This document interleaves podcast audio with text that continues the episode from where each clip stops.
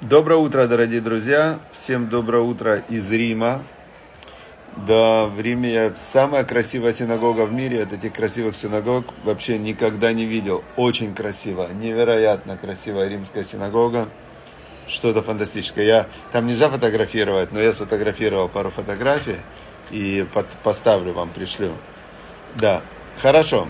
Значит, мы продолжаем изучать Тору, находясь в дороге. Сегодня у нас, да, сегодня у нас 17 июля, 17 июля. И Максим, привет. Максим, рад тебя видеть. Да, всех рад очень видеть. Э, и 17 июля сегодня рассказывается нам вот такой вот э, момент, на который стоит обратить внимание. Значит, Альтер Ребе, это первый Ребе Хабадский, да, который основатель Хабада. Альтер Ребе, он э, всегда сам читал Тору. Как мы знаем, два раза в неделю, в понедельник и в четверг, и, и в субботу, третий раз, каждую неделю читает недельную главу. То есть на каждой неделе, а, значит, в чат читается глава Титово. И э, обычно в синагоге читает специально есть Баль Койре, он называется, э, чтец. Он умеет читать, он знает эту, ведь вы же знаете, в свитке Торы, в свитке Торы нет огласовок, нет точек, текст записан только буквы, как писал Машера Бейну. И если ты не знаешь, где остановка, есть еще специальная мелодия, на которую надо читать, в которой тоже скрыт большой смысл. Это тоже традиция передается.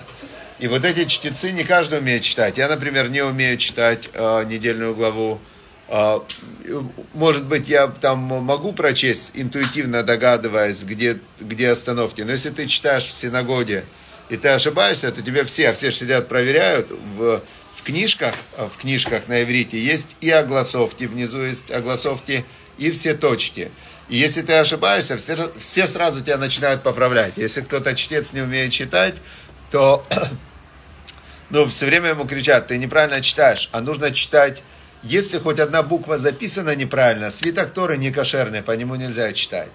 Если он ошибается, это тоже нельзя не считается. Поэтому мы видим, какая точность передачи традиции. И а, эти чтецы, очень сложно быть этим чтецом. Но Альтер Ребе, все великие раввины, они умеют сами читать, они знают эту традицию. И Альтер Ребе всегда выходил, значит, и сам читал. Но однажды он отсутствовал в городе Леозна на шаббат. Недельная глава, шаббат читают всю главу, и читалась глава Титово, как раз наша глава. И свиток читал другой человек. Миттелер Ребе, это какой был Ребе у нас? Э, средний Ребе, второй Любавичский Ребе, сын Альтера Ребе. Он был тогда еще ребенком, ему не было еще 13 лет. И в этой главе есть проклятие. И, значит, вышел человек читать этот, э, чтец, читает эту главу проклятия, и у него такая от этих проклятий была сердечная боль, а были проклятия, что там идет перечисление проклятий, которые Всевышний как бы обещает евреям в том случае, если они не будут выполнять приказы Бога. Там страшно идут проклятия, и он, когда ребенок услышал эти проклятия, то он просто, значит, э, так начал плохо себя чувствовать, заболел что даже Альтер сомневался, сможет ли он поститься после этого на Йом-Кипур. Он не был обязан, и он говорит ему, может, и не надо, ты плохо себя чувствуешь. Когда его спросили, этого Миттелер Ребе, этого ребенка, а разве ты не слушаешь эту главу каждый год? Что, что же тебя в ней так потрясло? Он говорит, когда читает ее папа, проклятие не слышно. То есть, и это очень э, объяснение тут есть этому отрывку. Есть, э, как мы знаем, есть пшат. Пшат простой смысл. Да, простой смысл там проклятие. Но тут написано, что он умел так читать, что, значит, э, внутри-то всего, то есть, что Бог говорит, если вы не будете соблюдать заповеди, тогда будет это, это, это, это, идут проклятия.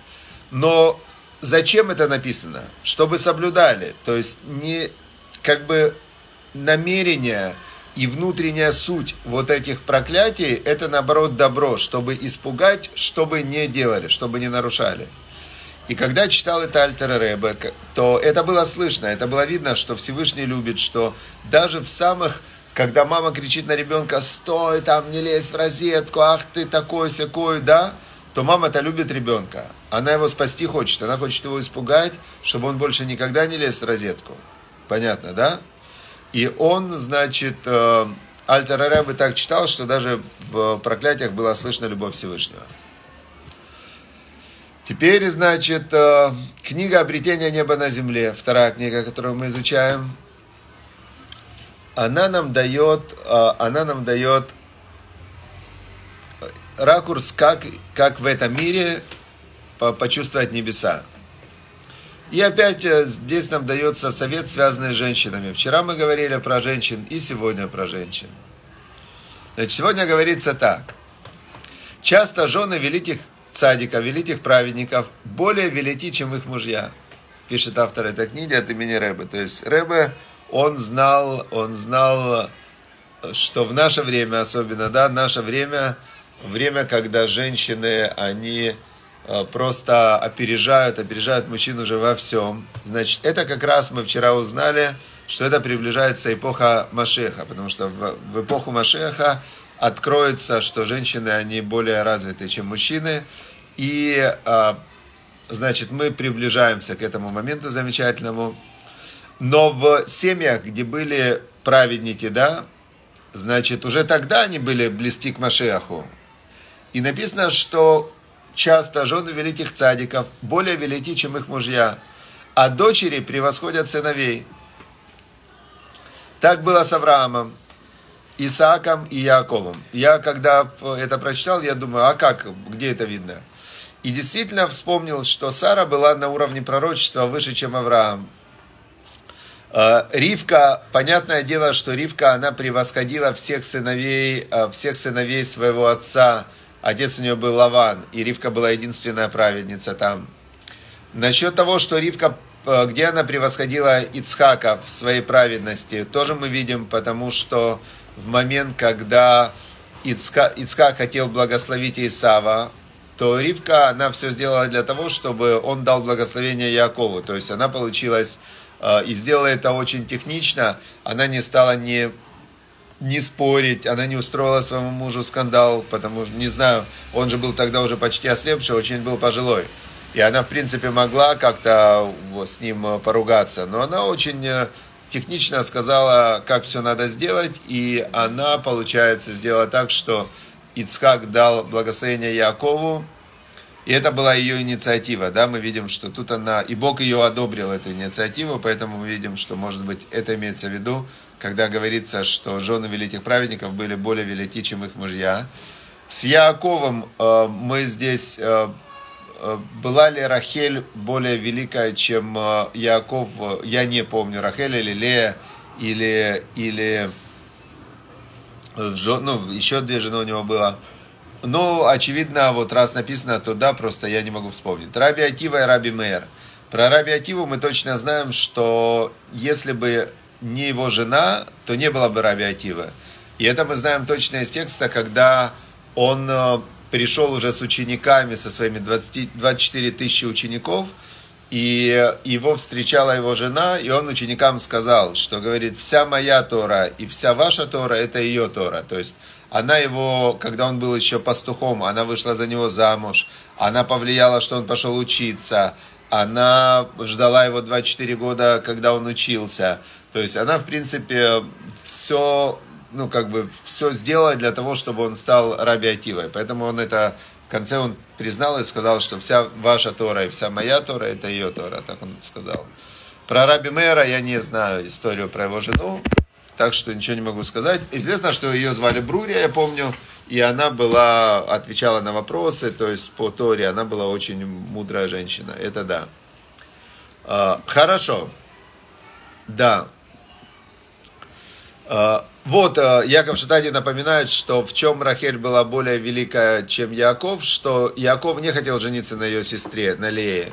И он хотел жениться только на Рахеле. Но Рахель дала а, признаки, они же договорились, она дала признаки своей сестре, сестре, и это она была, получается, инициатором того, что Лея вышла замуж за Якова. И потом получается, что из-за этого родились все, все сыновья Леи, И, э, значит, вот Яков Шатадин считает, что в этом она была более... Ну, мы видим, что Всевышний согласился на этот брак, получается, значит, раз он согласился, значит, в этом и был замысел Всевышнего, потому что, когда мы видим реальность, мы можем сказать, что реальность это и есть замысел Всевышнего, потому что много замыслов в сердце человека, а замысел Всевышнего, он исполнится. То есть то, что выполняется, это и есть замысел Всевышнего. Хорошо, Значит, э, сегодня мы узнали еще... Это, а, вот тут дальше идет объяснение. Это объясняется тем, что цадики в личной жизни уже познали грядущий мир. Ну да, это значит продолжение вчерашнего нашего урока, что цадик, он э, привлекает огромный божественный свет, и он как бы уже рядом с Машиахом, да, а мы вчера знаем, а мы вчера знаем, узнали, что во время Машеха роль женщины, женщина будет э, более великие, чем мужчины, то есть они более какие-то будут продвинуты, раскрыты и так далее. И получается, раз цадик уже был близок к Машеху по своему духовному уровню, то и их жены, они тоже получается, были выше, чем цадик, как будет во времена Машеха. Это очень интересно. И мы видим еще один, для меня это очень большой признак, действительно, что в, только в нашем поколении женщины реально, они, э, ну, получается, сейчас премьер-министр Англии женщина, премьер-министр была Германия женщина, то есть женщины чуть ли не в половине стран премьер-министры, и ну, такого никогда не было, я вам скажу. Такого никогда не было за всю историю, чтобы женщины управляли странами вот так в явную, в открытую. Ну, там, королева Англии вот сейчас умерла, но она особо не управляла, управлял в Англии премьер-министр, но сейчас королева умерла, а управляет сейчас женщина, реально управляет Англией женщина, можете себе представить. То есть, э, очень, очень мы видим, такого не было никогда за всю историю человечества, то, что мы видим сейчас. Явное изменение формата мира. То есть, вот, пожалуйста. Хорошо. Значит, недельная глава, мы переходим в недельная глава Китово, когда вы придете в землю Израиля. И а, здесь написано так, значит, Айом азе Ашем Локеха Мицавха Лясотет Ахутим Аэле. И в этот день Бог Всесильный твой приказывает тебе делать все постановления эти, в этом Мишпатимы, все законы, в Шамарта, в Асита Отам, и сохраняй их, и делай их, Беколи Вавха, всем твоим сердцем, у Беколь Навшиха и всей душой твоей.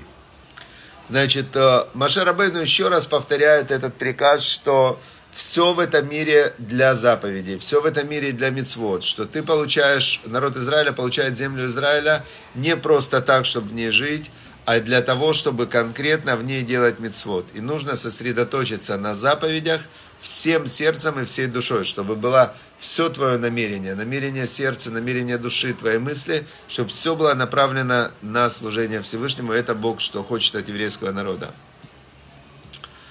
А, это Шем Марта Айом Льет Леха Лелоим. То есть ты назначил, превознес, ты как бы в словами сказал – а, сегодня, чтобы Бог будет тебе всесильным. То есть здесь мы видим Велалехет бедрахав и идти по его путям, лишмор хукав, сохранять его постановления, у мицватав его заповеди и, суд, и постановления, и лишмоа бекулой, слушаться его голоса. Вот мы здесь видим очень важную вещь такую, что ты поставил Бога быть тебе всесильным.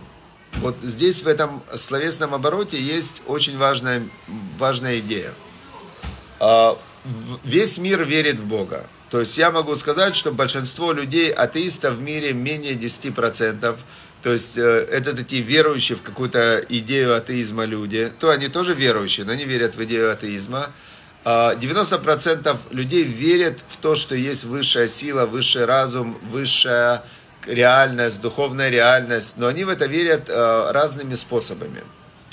Э, если ты веришь в Бога, единого Бога, Творца мироздания, Создателя мироздания, который создал всю реальность и который этой реальностью управляет, и который единый Создатель и нет другого, и который был всегда, есть и будет, и который непостижимый и неописуемый, то ты веришь в Бога.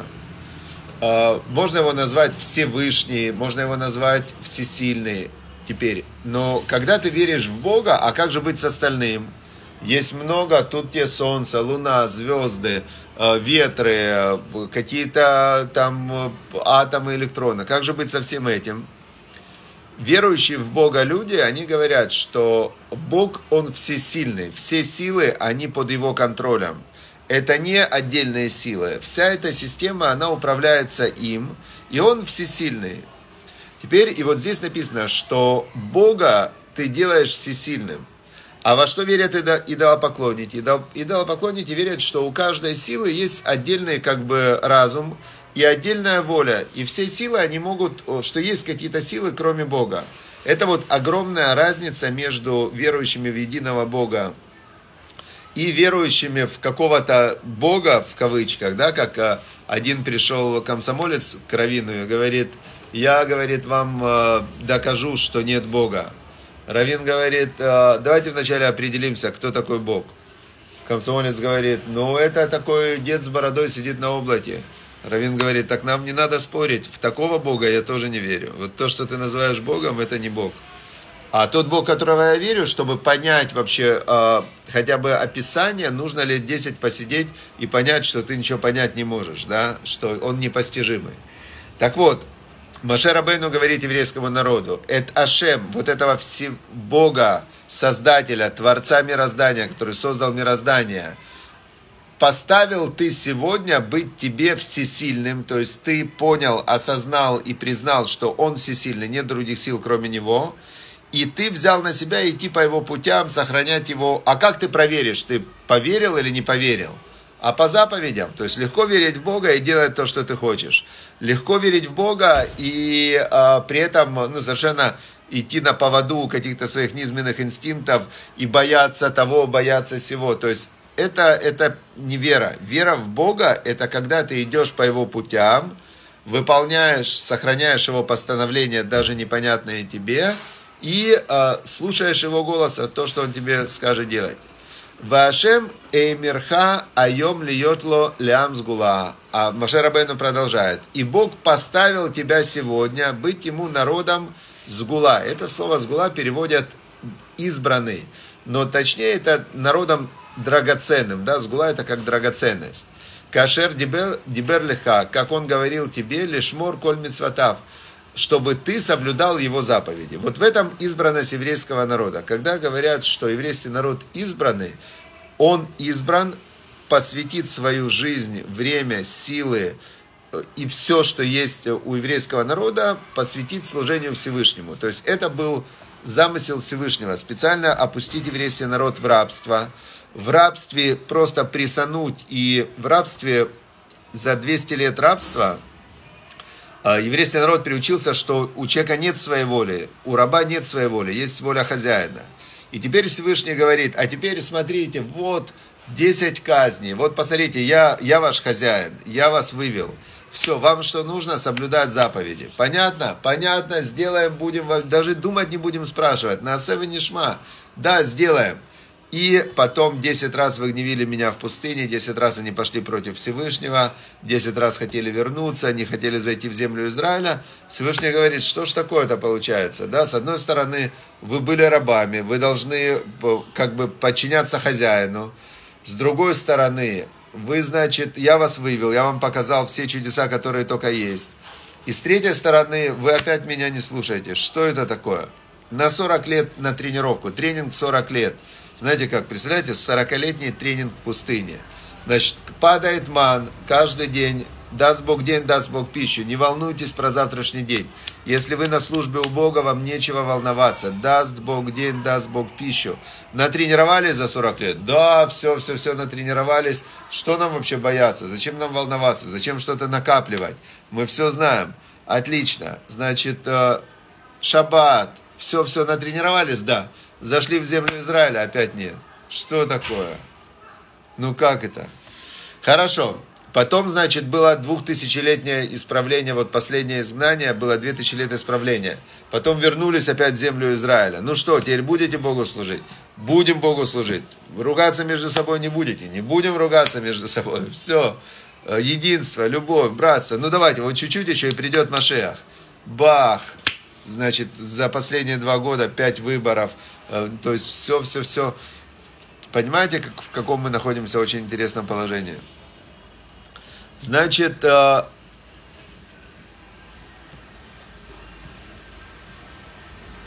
дальше, последний сегодня отрывок. В летитха Ильон Альколь Агоим. И поставить тебя в Ильон, это превыше всех народов. Ашер Аса, который он сделал, Бог, Летхила Улишем Летиферец. Для славы своей, для великолепия своего, для возвеличивания имя своего, Лигиотка Амкадош, чтобы был ты народом святым, Ля Шемелукеха, посвященным Богу Всесильному твоему, Кашер Дибер, как он говорил. Значит, еврейский народ должен быть народом священников. То есть нужно, это как специальный спецназ. Вот есть в армии спецназ. А, хочешь спецназ? Хочу. Значит, а что надо делать? Нужно тренироваться по 20 часов в сутки, бегать там с огромной, нырять под воду, тебя будут прессовать, бить, э, в это. И будешь ты спецназом. Но это, это элитные части. Хочешь быть элитной частью? Ну, не знаю. Вот я, я, например, вам честно скажу, я бы в спецназ не пошел, да? Но уже евреем родился, значит, э, надо работать. Теперь, э, кто хочет быть в спецназе, любой человек может стать евреем. Здесь нет никакого как можно в спецназ попасть, в принципе, если ты прошел, прошел испытание, ты можешь попасть в спецназ, также евреем может стать тоже любой человек, может стать евреем, который посвятит свою жизнь полностью прославлению Всевышнего и всем сердцем, всеми своими мыслями, всем своим достоянием, всем своим э, намерением прославлять Всевышнего. Кто хочет? Что, желающих мало? Да? Желающих мало. Теперь, а но все хотят, знаете как, это очень интересно, когда, когда возникло христианство, то э, основатель христианства, он установил еще более жесткие условия для христиан. Он говорит все там, без имущества, обед бедности, обед безбрачия там. То есть он вообще такие, он говорит спецназ, спецназ. То есть если уже Богу посвящать хотите, хотите стать христианами, все, значит, вы давайте-ка э, вот эти вот были общины в Кумранские, да, они вообще, они отказывались от всего имущества, как, как монахи. Теперь, значит, прошло время какое-то, и видят они, что движение непопулярное, стало оно непопулярное. Никто не хотел становиться вначале христианами, к тому же их еще язычники, вот эти римляне, они очень развлекались первых где-то 200 лет христианства, они христиан в Колизее, вот мы сейчас в Риме в Колизее, они бросали христиан львам. И они смотрели, что там будет, кто победит, христианин или лев. Это, ну, кто хотел тогда стать христианином? Никто. И где-то через 300 лет э, те, которые руководили тогда этой, этой религией, то они отменили все, они говорят, вообще не надо обрезание, хочешь стать христианином, обрезание не надо делать, значит, шаббат соблюдать не надо, значит, а имущество лишаться не надо. Наоборот даже, если ты погрешил, то ты покупаешь индульгенцию, э, в римские, ну, в католической церкви продает очень сильные индульгенции. И, значит, все, они сделали очень удобную религию в то время. А, значит, если ты грешишь, то не волнуйся, есть э, основатель, он за тебя уже отстрадал, отстрадал за тебя, все у тебя нормально. И христианство очень хорошо распространилось по миру, а, очень хорошо распространилось. Сейчас в мире 2 миллиарда христиан, очень удобно. Хорошо, всем удачи и успехов. А, главное знать, что Бог, Он один, Создатель мироздания, всесильный, и, значит, э, любой человек имеет к Нему доступ, прямой доступ, а, и уровень близости Всевышнего каждому из нас, он определяется, насколько мы готовы и хотим приблизиться ко Всевышнему.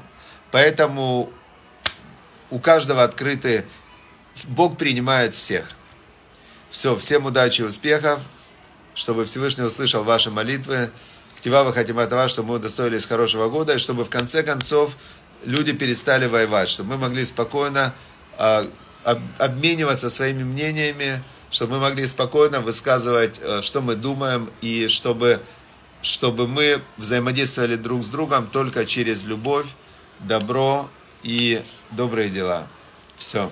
Удачи, успехов всем, хорошего, хорошего дня.